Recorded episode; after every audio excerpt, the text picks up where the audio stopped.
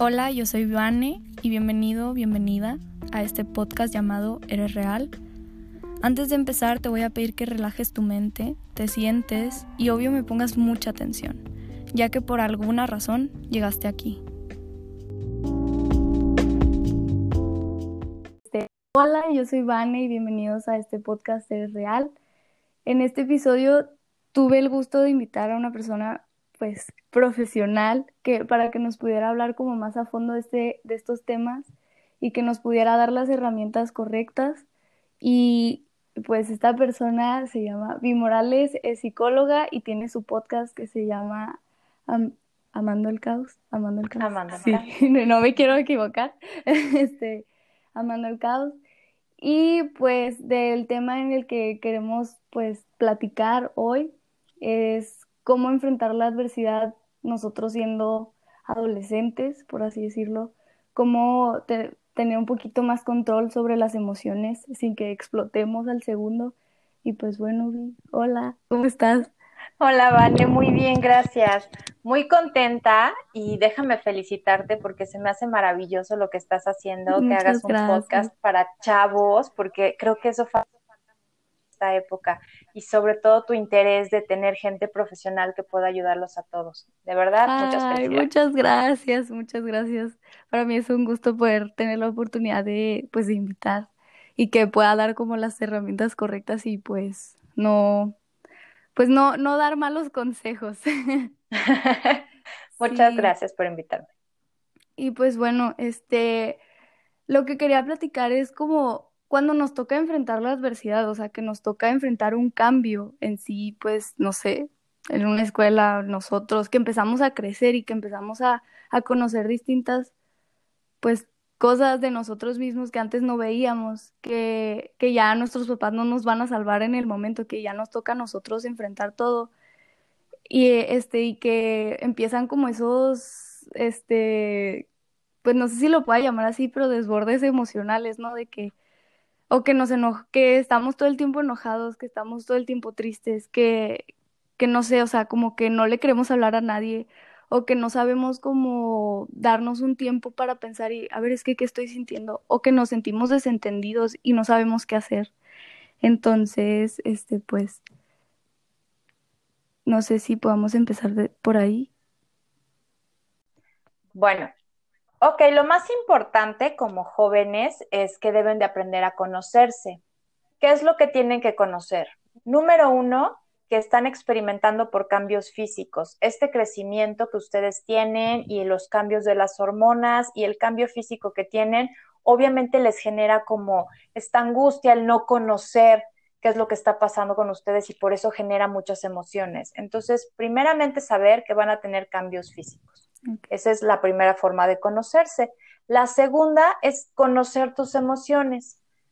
En ningún lado nos enseñan las emociones, desafortunadamente. Nada más nos dicen, no, no puedes llorar, no, no puedes enojarte, no, tienes que estar contento todo el tiempo. Y la verdad es que no es así. O sea, sí, sí puedes enojarte, sí, sí puedes estar triste. Lo que no está bien es lo que hacemos con eso si yo me enojo y azoto puertas, avento cosas y le grito a mis papás, pues obviamente va a traer un problema. Entonces, no está bien lo que hacemos, sino debemos de aprender a conocernos para saber cuando estamos enojados y que ese enojo no nos lleve a hacer cosas que no queremos hacer y que después nos vamos a arrepentir de eso. Sí, sí, sí. Entonces, tu primer paso sería conocer tus emociones. Las emociones básicas son la alegría, la tristeza, el enojo, el miedo.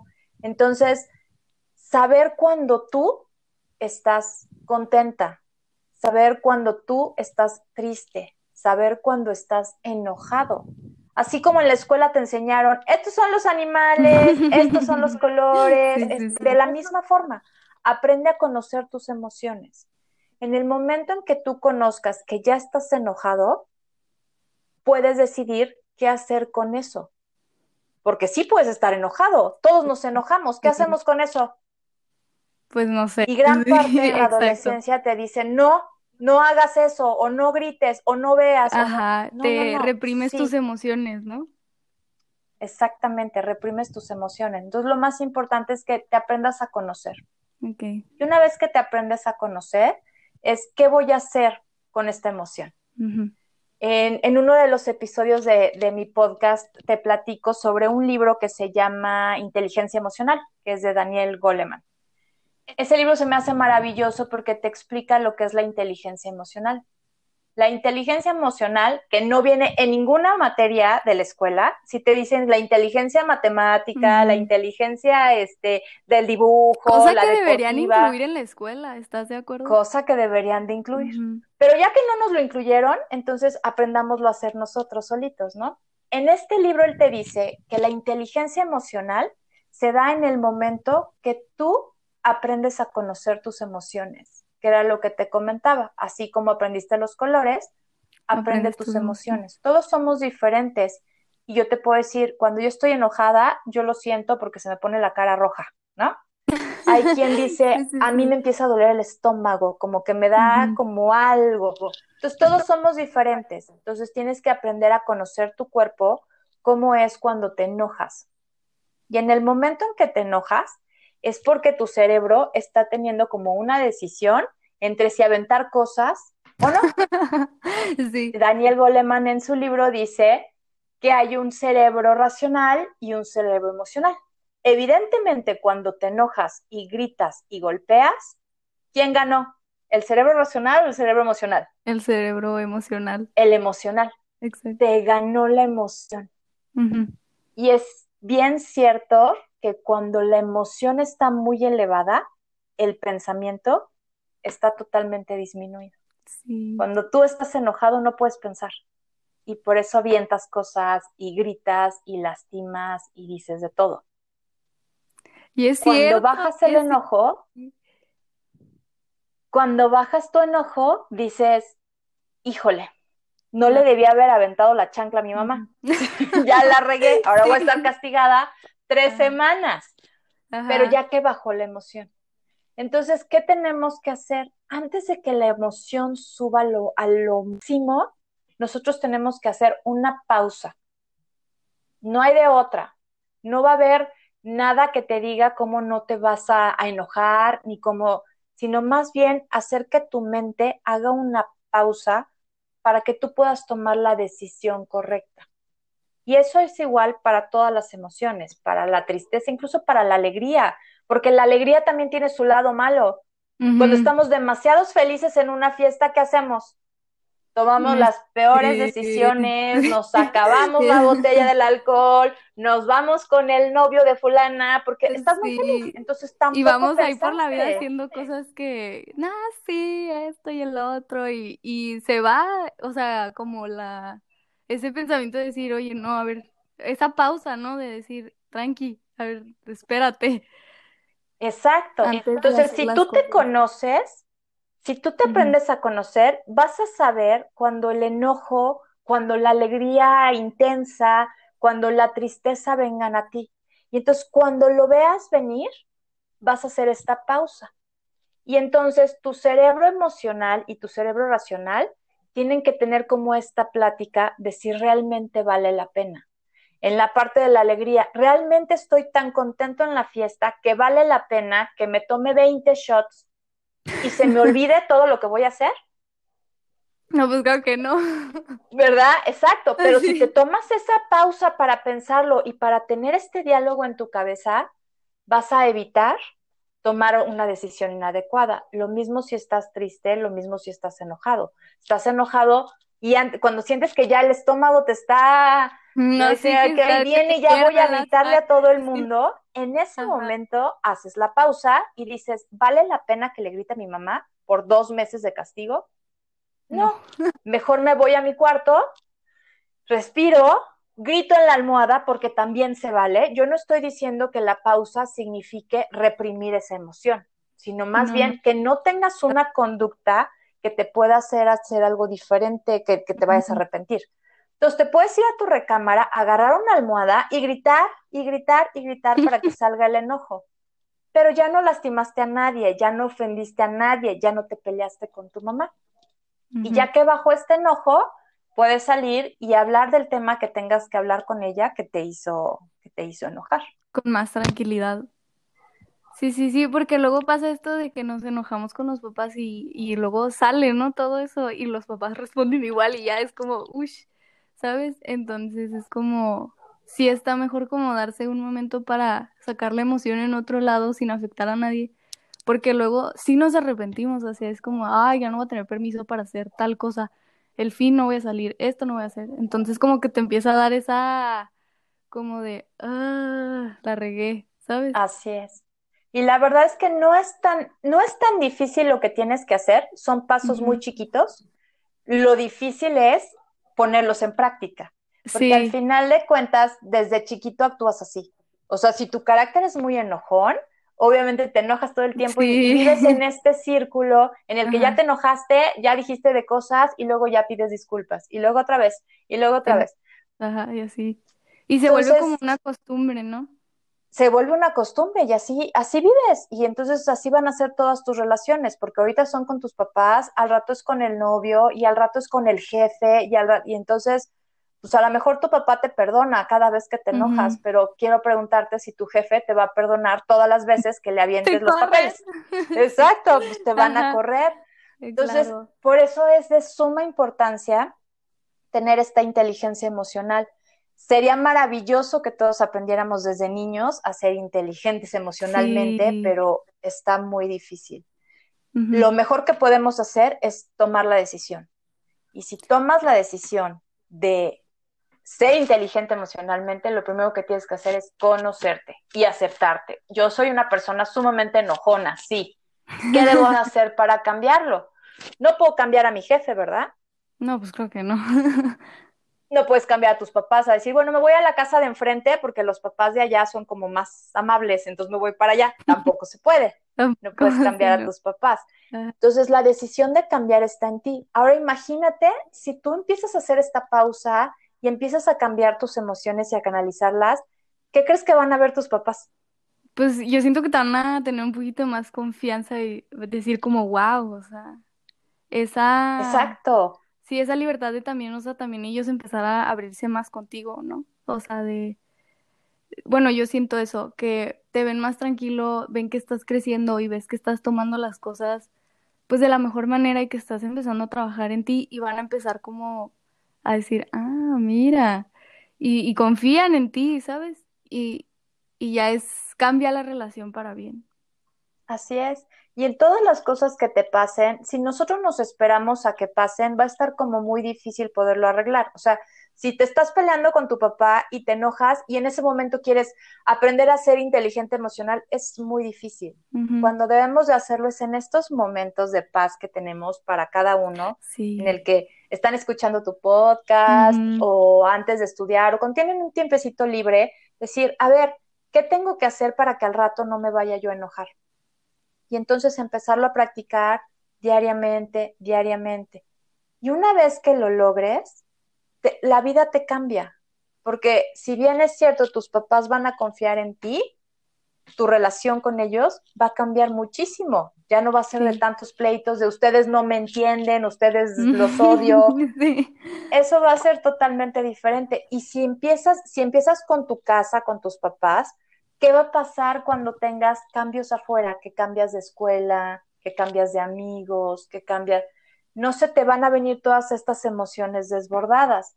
Tú ya las vas a conocer, pero además ya vas a saber qué tienes que hacer con ellas. Entonces, son Sí. los pasos chiquitos más importantes para que puedas tener un cambio. Y sí, y fíjate que eso es es muy importante porque igual y sí es triste saber que ese tipo de, bueno, la inteligencia emocional pues debe ser algo que deberían implementar en la escuela, ¿sabes? Porque a veces hasta en tu casa es como, no, no, no te van a decir, oye, no, si llora, sácalo todo, o sea, no todos los papás pues a veces son así. Entonces es como, muchas de las veces es, por ejemplo, con los niños, ¿no? De que si lloras, este, eres débil. O, o así que, como que es una forma de decirte que no, no puedo, no puedo llorar, no puedo ser sensible porque estoy mal, o sea, porque soy vulnerable y, y no tiene nada de malo, no tiene nada de malo tener emociones, o sea, es, somos humanos. Entonces es muy importante como irlo aprendiendo desde ahorita, porque así como tú dices, ahorita es con nuestros papás, ahorita es con nuestros amigos, este, después va a ser con, con, sí, con nuestros jefes, o sea, porque tú no vas a salir de la carrera y vas a salir siendo jefe, claro que no vas a tener que Claro que no. A lo mejor sí, qué bueno, pero si no, ¿qué vas a hacer? Exacto, y es más, hasta ponle que sí salgas de jefe, pero con tus, con tus empleados, con la gente que trabajas, o sea, hay, hay que aprender todo esto desde, desde esta edad, porque si no lo aprendemos, o sea, ¿qué, qué procede? ¿Qué va a ser una explosión a cada ratito? Y, y nunca, pues, no sé, yo siento que es como un, una forma de huir de los problemas, ¿no? O sea, decir que no estamos, ay Dios, se fue, se fue.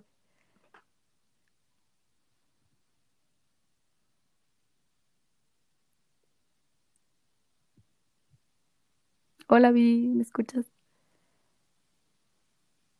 Ya, ahora sí. Ya.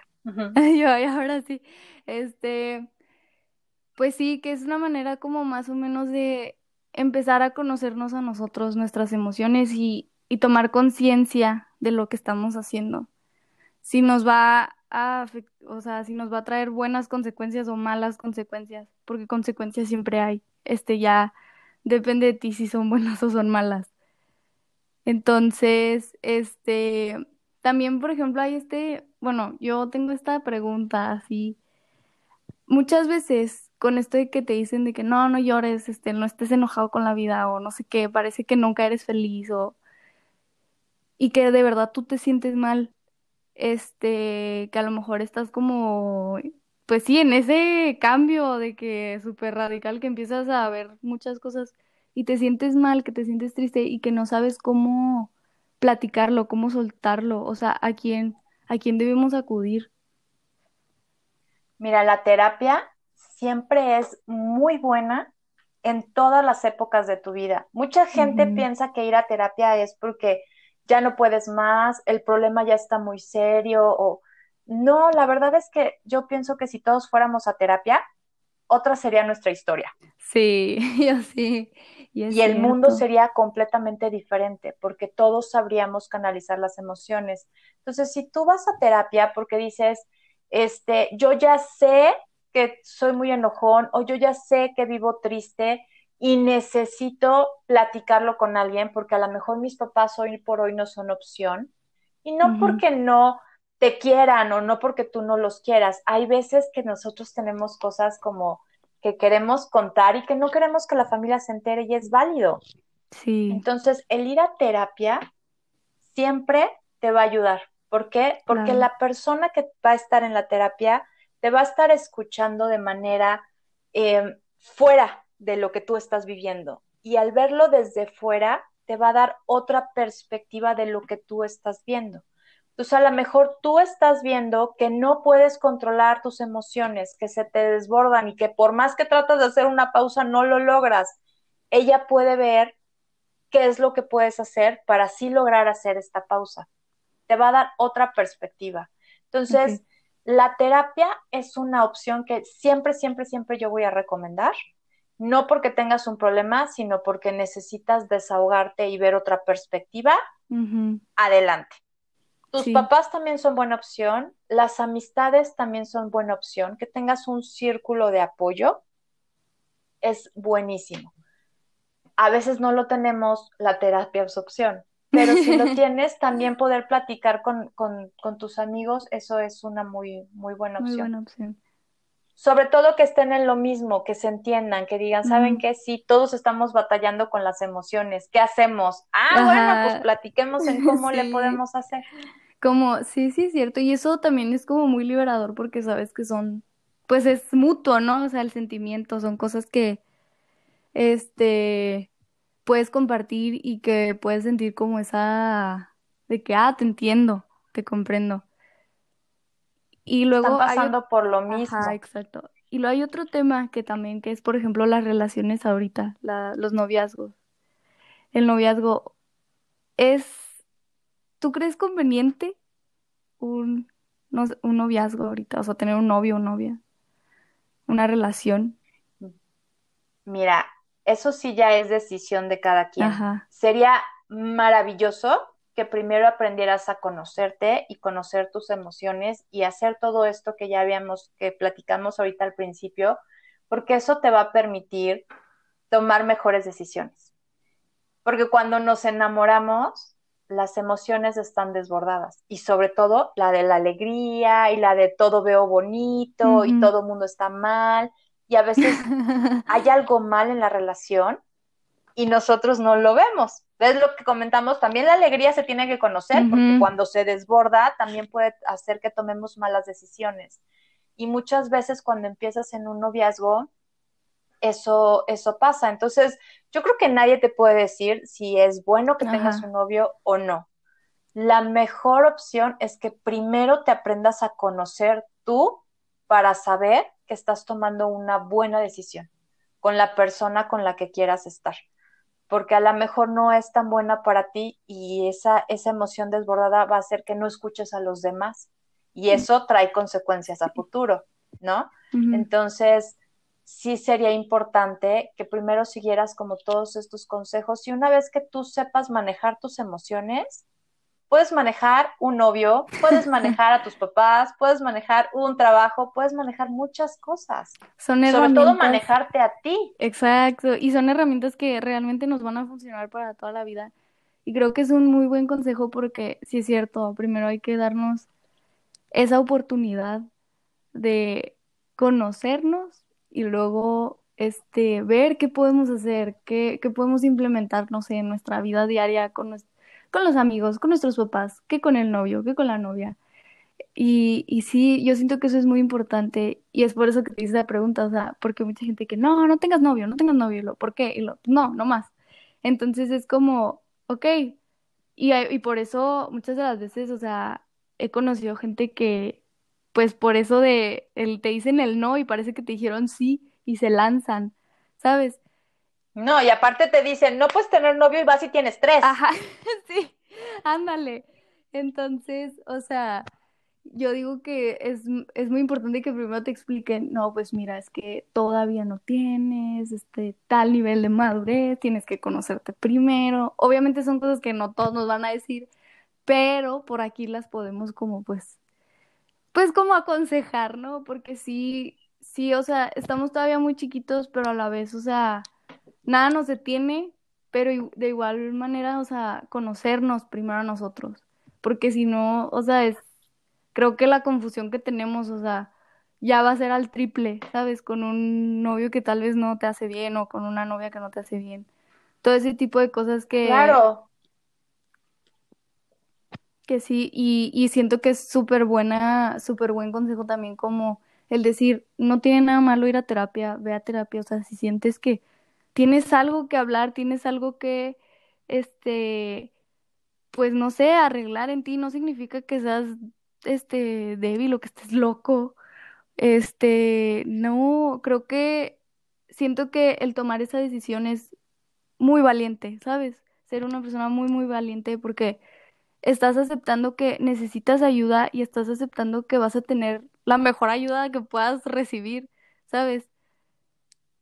Entonces... Siempre va a ser en tu beneficio. Cualquier ayuda que puedas tener en terapia va a ser en tu beneficio, no, no manipulada por gente que te ama, porque a lo mejor los que te aman también te quieren manipular a lo que ellos quieren, ¿no? Entonces, siempre va a haber como esa, esa perspectiva de tu bienestar, que tú te conozcas, que tú puedas hacer lo mejor para ti. Muy bien. Wow, oye, pues me gustó muchísimo. Este, qué bueno que que pudimos haber platicado esto porque es muy importante saberlo. Este, y, y qué padre, qué padre que también tú tengas tu podcast, que puedas, que te des el tiempo, porque tienes las herramientas, por así decirlo, para compartir como, pues, este tipo de consejos de ayuda emocional, de crecimiento emocional, crecimiento personal, autoayuda, no sé, este, todo ese, ese tipo de cosas, porque no todos está, no a todos, como que tienen la posibilidad de, pues, no sé, ir al psicólogo, ir a terapia, porque tal vez, pues, pues no, o sea, y creo que es una muy, muy, muy buena forma de, pues, dar esa ayuda, ¿sabes? O dar este tipo de consejos que realmente sí funcionan. Esa es, esa es la idea. Yo creo que el podcast es una gran herramienta que tenemos ahora para poder llegar a mucha gente y que, y que les pueda servir lo que a ti te ha funcionado de alguna forma.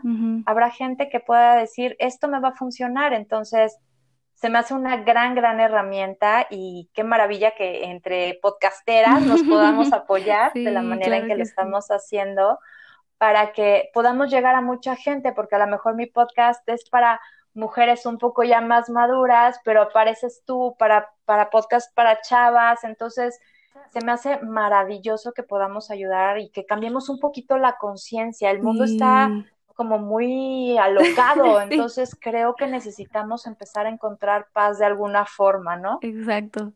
Y sí, y sí, tienes razón y concuerdo con todo eso. Y pues bueno, me gusta terminar así el episodio de qué consejo te darías tú eh, si te vieras como, bueno, tú en la adolescencia, o sea, tú en prepa, tú en secundaria, ¿qué consejo te darías? Que te relajes. Yo creo que ese sería mi mayor consejo, porque yo aprendí o intenté, soy psicóloga, pero aún siendo psicóloga, pues aprendes las cosas de los libros pero difícilmente lo empiezas a poner en práctica en ti. Entonces me metí más a fondo en cuanto a la inteligencia emocional precisamente para ponerlo en práctica en mí, porque todo me generaba estrés, todo, todo, todo, todo me preocupaba. Y yo creo que el 90% de las cosas que me preocuparon desde la adolescencia no pasaron.